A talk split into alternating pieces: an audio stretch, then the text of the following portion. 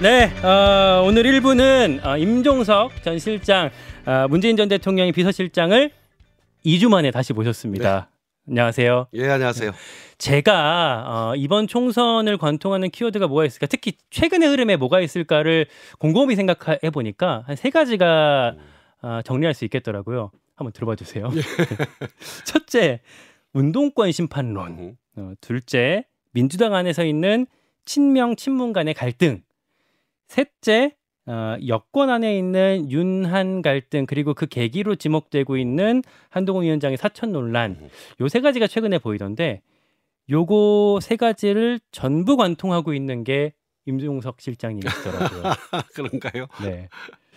스튜디오 나오셨으니까 하나하나 네. 어, 이, 이 주어진 시간 동안 짚어보도록 그러니까 하겠습니다. 제가 요새 저 사방팔방에서 쥐어 터지고 있어서 짜 짠해서 다시 불러주신 거죠? 아니 쥐어 터진다기보다는 워낙 사실 주목을 많이 받을 수밖에 없는 상황이 된 것 같아요. 처음 출마하실 때 이런 정도 상황이 될 거라고 예상을 하셨을까요? 아유 사람이 앞일을 어떻게 다 예상을 합니까? 음. 최선을 다해 가는 것이죠. 그러니까 뭐 워낙 사실은 인지도 높은 정치인이다 보니까 어느 정도 주목은 안 갈 수 안 갈 수가 없겠지만 프레임이 이렇게 여러 가지 프레임을 관통할 거라고는 상상 못 하셨을 것 같아요. 지금 그런 것 같고요. 네. 이제 아마 공천들이 마무리되고 나면 저는 실제로 총선을 관통하는 문제는 윤석열 정권 심판일 거라고 거의 확신을 합니다. 어. 경제 실정과 민생 파탄 그에 따른 어, 윤석열 정권의 준엄한 심판 좀 보시죠. 네. 네. 하나씩 짚어볼게요. 운동권 심판론 사실은 이거는 지난번에도 답을 지난 2주 전에 오셨을 때도 충분히 들었는데 상대당 쪽에서 구체적인 비판이 나왔기 때문에 네. 아, 다시 여쭐 수밖에 없을 것 같아요. 윤희숙 전 의원이 지난주 우리 뉴스쇼 출연해서 세 가지를 얘기했더라고요. 하나씩 빨리 좀 예- 말씀을 드리면 첫째 도덕성, 뭐 조국 사태에서 이 운동권의 도덕성은 완전히 끝났다. 뭐 서로 덮어주고 밀어주고 끌어주고 그랬던 거 아니냐. 둘째 개발 패러다임을 완전히 바꿔야 된다. 임대차법 뭐 이런 것들 어, 이 일반인의 주거 상승 욕구를 무시한 것 아니냐. 그리고 셋째 어, 탱자 부대장이다. 아, 그러니까 뭐 예전에 인용했던 1인당 국민소득이 마이너스라고 했던 거 있는데 그게 어떤 착시 현상에 불과한 건데 어, 경제 너무 모르는 거 아니냐. 요런 세 가지를 지적했거든요. 답을 해 주십시오. 우선 말입니다. 어, 제가 이제 윤희숙 전 의원을 제가 평가할 수 있을 만큼 모릅니다. 어, 서로 말을 섞어본 적도 없고 같이 일해본 경험이 없기 때문에. 다만 제가 이제 이분이 성동갑에 거론되는 걸 모르는 상태에서 어느 기자한테 전화를 받았더니 막 그 국회에서 출마 기자회견을 하고 있다고. 그래서 제가 잘은 모르는 느낌에서 어 국민의힘 후보군 중에서는 어, 실력 있고 좋은 분이 오시는 것 같다. 덕담. 민주당도 긴장해야 할 것 같다 하고 덕담을 해드렸어요. 네. 그래 나중에 기자회견 보니까 잔뜩 욕을 해놓으시더라고요. 그래서 모르겠어요. 좀 만나보면 알겠지만 어, 뭐 온화한 성품의 소유자는 아닌 것 같아요. 좀 어, 꽤 사나우신 것 같아서 네.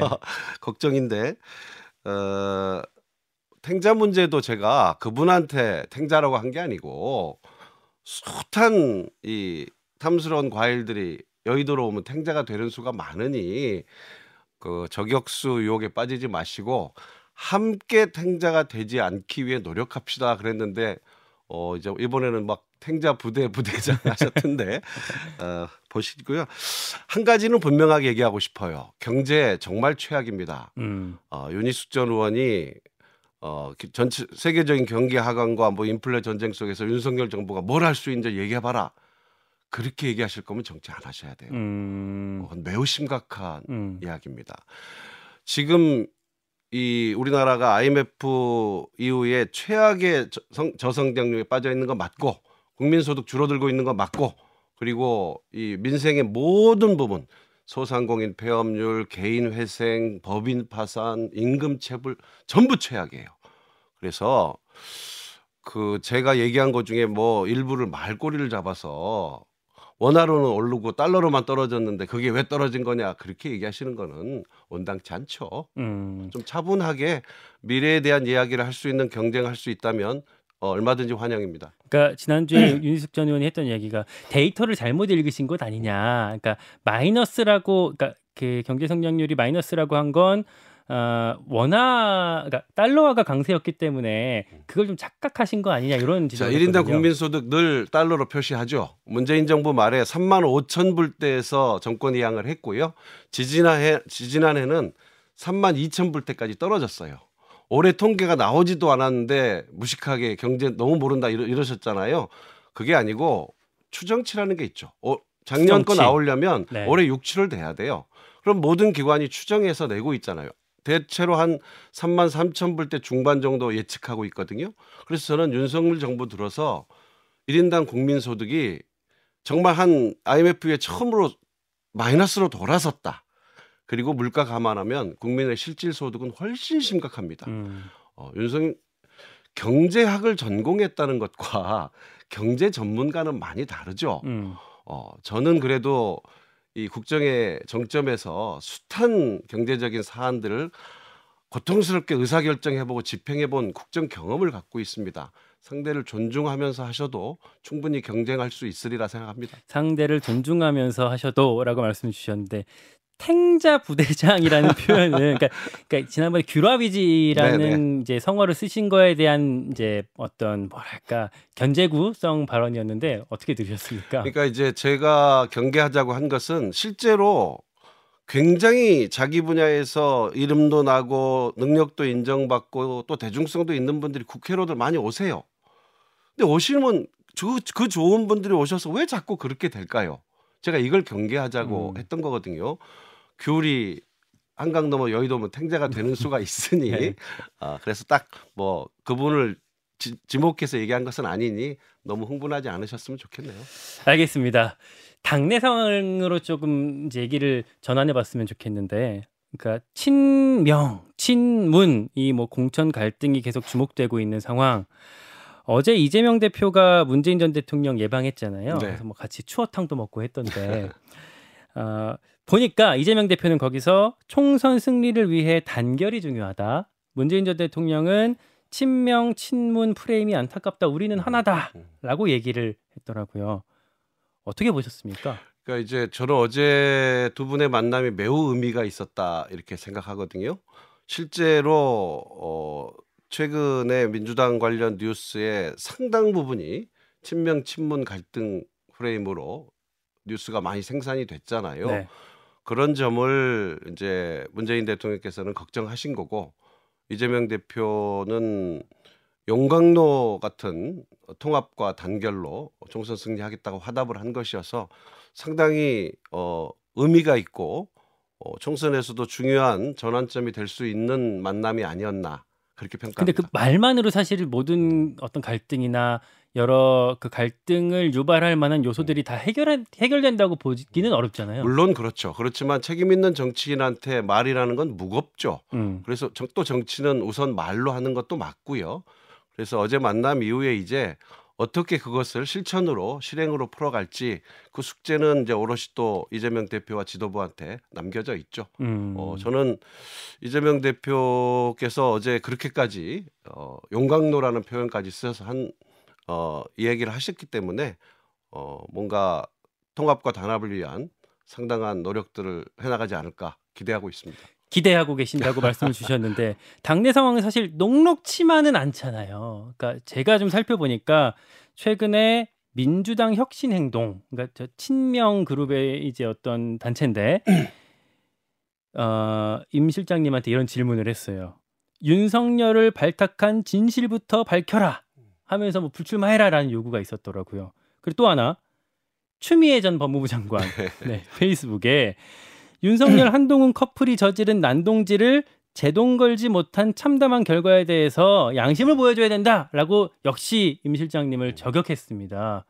여기에 대해서 좀 맞대응할 만한 말씀이 있으실까요? 그러니까 이제 뭐 추미애 전 장관님은 이제 그만하시리라 생각합니다. 어, 추미애 장관님도 네. 얘기를 하시면 하실수록 본인이 더 곤란해지실 거기 때문에 그만하시지 않을까. 다만 이제 제가 지난번에 어떤 방송에서도 그랬는데 네. 그때 시점에 당시 윤석열 검사에게 모두가 속은 것이다. 음, 어, 현직의 중앙지검장으로 검찰총장으로 있으면서 대놓고 항명을 하고 정치할 결심을 가지고 그걸 이용하는 사람을 그러니까 배신한 사람을 나무래야지 계속 뒤로 돌려서 어디가 시작이었느냐 이렇게 하면 어, 내부의 의견을 일치를 보기도 어렵고 어, 단합, 단결, 단합만 져야 한다. 제가 한 일례로 이런 얘기를 들었어요.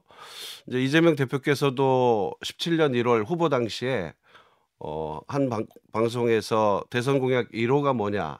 어, 이재명 대표 얘기하시는 이제 억강부약 네. 사회를 이야기하면서 윤석열 검사 같은 사람을 검찰총장 시켜서 어, 정부의 부패를 일수하고 싶다. 음. 그, 그랬던 그 그때 당시에 배경이 있다는 거죠. 기존 검찰에 대한 불신이 크기 때문에 어, 뭔가 국회 와서 사람에게 충성하지 않는다고 뭔가 좀 다른 결을 보여줬던 윤석열 검사에 대한 기대감이 민주당 전반에 있었던 것이고 음. 우리 모두가 속은 것이죠. 그러니까 결과론적인 평가 아니냐라는 말씀. 예. 제가 기억하기로 그 당시에 민주당 내부에서도 아 저건 좀 위험하지 않느냐라는 목소리를 물밑에 사신 분들이 있긴 했던 것 같은데. 어, 저는 그것까지는 모르겠고요. 하여튼 그 그런 기대가 있었고 제가 듣기로 저는 이제 1월에 제가 퇴임하고 7월 정도의 윤석열 총장이 임명이 되는데 그래서 그때 사실 자세히는 모르나 그때도 제가 복수로 확인해 보면 세 명 면접을 했는데 어 가장 분명하고 강한 어조로 검경 수사 조정권이나 공수처나 이런 검찰 개혁에 대해서 어 주장을 했다는 거예요. 심지어 음. 다른 두 사람에 대한 언급까지 하면서 왜 본인이 더 잘할 수 있는지를 속은 거죠. 음. 어, 물론 속은 것도 국정 운영에서는 책임을 면하기 어렵다고 생각합니다.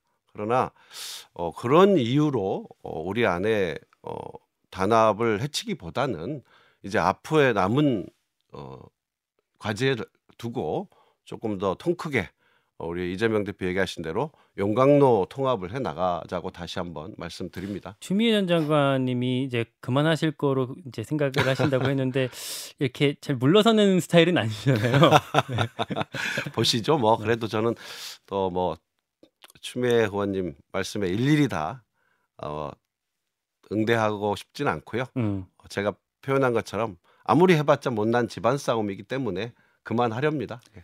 최근에 제가 임 전 실장님 메시지를 좀 살펴보니까 그런 취지로 저는 읽히더라고요. 그러니까 중성동갑에 지금 출마를 하셨는데 네. 어, 경선은 최소한 시켜줘야 되는 거 아니냐 뭐 이런 느낌으로 저는 이해가 되더라고요 네. 메시지들이.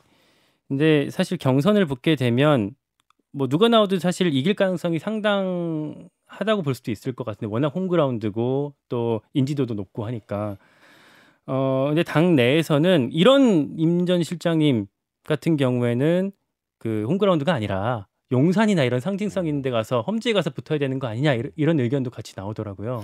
어 제가 성동으로 가기 전에 여러 번 어, 종로도 좋고 네. 용산도 좋고 이 정부에 가장 책임 있는 사람과 붙고 싶다. 음. 할 수만 있다면 한동훈과 붙고 싶다. 이렇게까지 여러 번 이야기를 했고 저로서는 또 기다렸고요.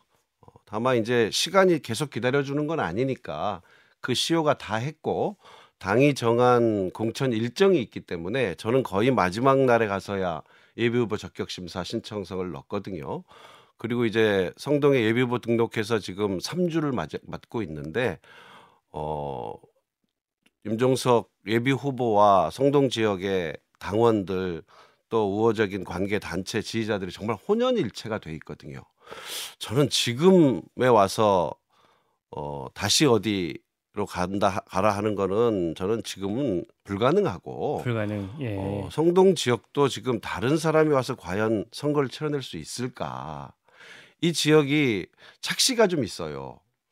이전에 홍익표 의원이 세 번을 했기 때문에 민주당 텃밭 아니냐 하는 그런데 최근에 모든 선거에서 어, 성동구는 아래에서 다섯 번째예요 득표가. 음, 대선 때도 윤석열 대통령에 대한 지지가 더 높았던 그렇습니다. 곳으로 기억을 심지어 해요. 심지어 지난 서울시장 선거 때는 성동구에서만 20% 넘게 차이가 났, 어요 음. 그 구청장이 15%를 이긴 거는 정말로 그거는 구청장의 개인적인 능력과 정원호 구청장의 개인적인 능력과 일체 내부 균열이 없이 당원들이 혼연일체가 된 결과고 지금은 제가 그렇게 혼연일체가 되어 있으니 어, 투명하고 공정한 기회를 주십사. 음. 특별한 배려를 부탁하지는 않는다. 그런 입장입니다. 알겠습니다. 시간이 한 1분 정도밖에 안 남았는데 빠르게 빨리 가네요. 재밌게 하다 보니까 아, 여권 상황을 그래도 좀 짚어봐야 될 것 같아요. 어제 큰 뉴스였던 김, 김경률 비대위원 사퇴. 네, 네, 네. 지난번에 오셨을 때 이런 말씀하셨어요. 한동훈 위원장이 견뎌내려면, 그러니까 윤석열 대통령한테 견뎌내려면 김경률 같은 사람 자르고 어, 여사님 얘기 안 하겠습니다 하고 무릎을 꿇어야 된다. 네, 네. 근데 그 지점에 어떤 아주 일부분은 좀 그, 그 과정으로 간 것 같은데 네. 앞으로 그 국민의힘 상황 어떻게 될 거라고 전망하십니까? 글쎄요, 이제는 한동훈 체제로 총선을 치르겠죠. 다만 제가 그때 지적했던 것처럼 두 가지가 포인트였는데 둘다 네. 한동훈 위원장이 물러났죠. 그리고 굴복한 셈이죠. 김경률 후보는 사퇴했고 어 김건희 여사 문제는 김자도 안 나오니까 그거는 어 그러, 그러나 또 한동훈 위원장으로서는 성과가 없었던 게 아니죠. 그냥 물러난 게 아니고 견뎌낸 측면이 있기 때문에 음, 이제는 뭐 한동훈 위원장 체제로 갈 것 같고요. 이제는 네. 한동훈 위원장이 과연 과거가 아니라 미래 비전 보여줄 수 있는지 그리고 완전히 거의 파탄 지경에 이른 민생 경제와 대한민국의 지금 누란의 위기에 선 경제 위기에 대해서 답을 할 수 있을지 제발 무슨 저 서울 접경 지역 다 서울 만들어 준다 뭐 전부 도, 철도해 준다 지하화한다 그러면 국민 수준이 얼마나 무서운지를 나중에 경험하게 될 겁니다. 알겠습니다. 30초 남았는데 한 가지만 더 여쭐게요. 네. 이재명 대표를 아직 직접 따로 만난 적은 없으시죠? 네, 네. 만날 계획이 지금 있습니까? 아마 예비 후보 신분이니까 대표가 만나기는 쉽지 음. 않겠죠. 공천이 되면 만날 수 있을 거라고 보고요. 어, 꼭 하고 싶은 말씀이 있으시다면. 예, 어, 긴 시간 외로움, 핍박, 탄압 견뎌내시라고 수고했다고 위로해 드리고 싶고 그리고 너무 혼자 하려고 애쓰시지 말라고 함께 하면 훨씬 더 짐이 가벼워진다고 이번 총선도 그렇게 치러내시자고 어, 말씀드리고 싶네요. 근데 제가 1년 반 전에 하셨던 말씀을 찾아보니까 이재명 대표 전당대회 출마할 때 네. 염치 없는 행동이다, 뭐 창피함을 느낀다 이런 비판을 하신 적이 있었더라고요. 그 그때가 저 때죠. 저 전당대뿐만 아니고 이제 송영길 개항을. 해서 후보가 뭐 서울치로 오고 또 당시는 이제 개항으로 가고 저는 그 시점에 그렇게 느꼈어요. 네. 알겠습니다. 임종석 전 실장님 또 한번 모시죠. 네. 네, 고맙습니다. 고맙습니다. 임종석 전 대통령 비서실장이었습니다. 김현정의 뉴스쇼는 시청자 여러분의 참여를 기다립니다. 구독과 좋아요, 댓글 잊지 않으셨죠? 알림 설정을 해두시면 평일 아침 7시 20분 실시간 라이브도 참여하실 수 있습니다.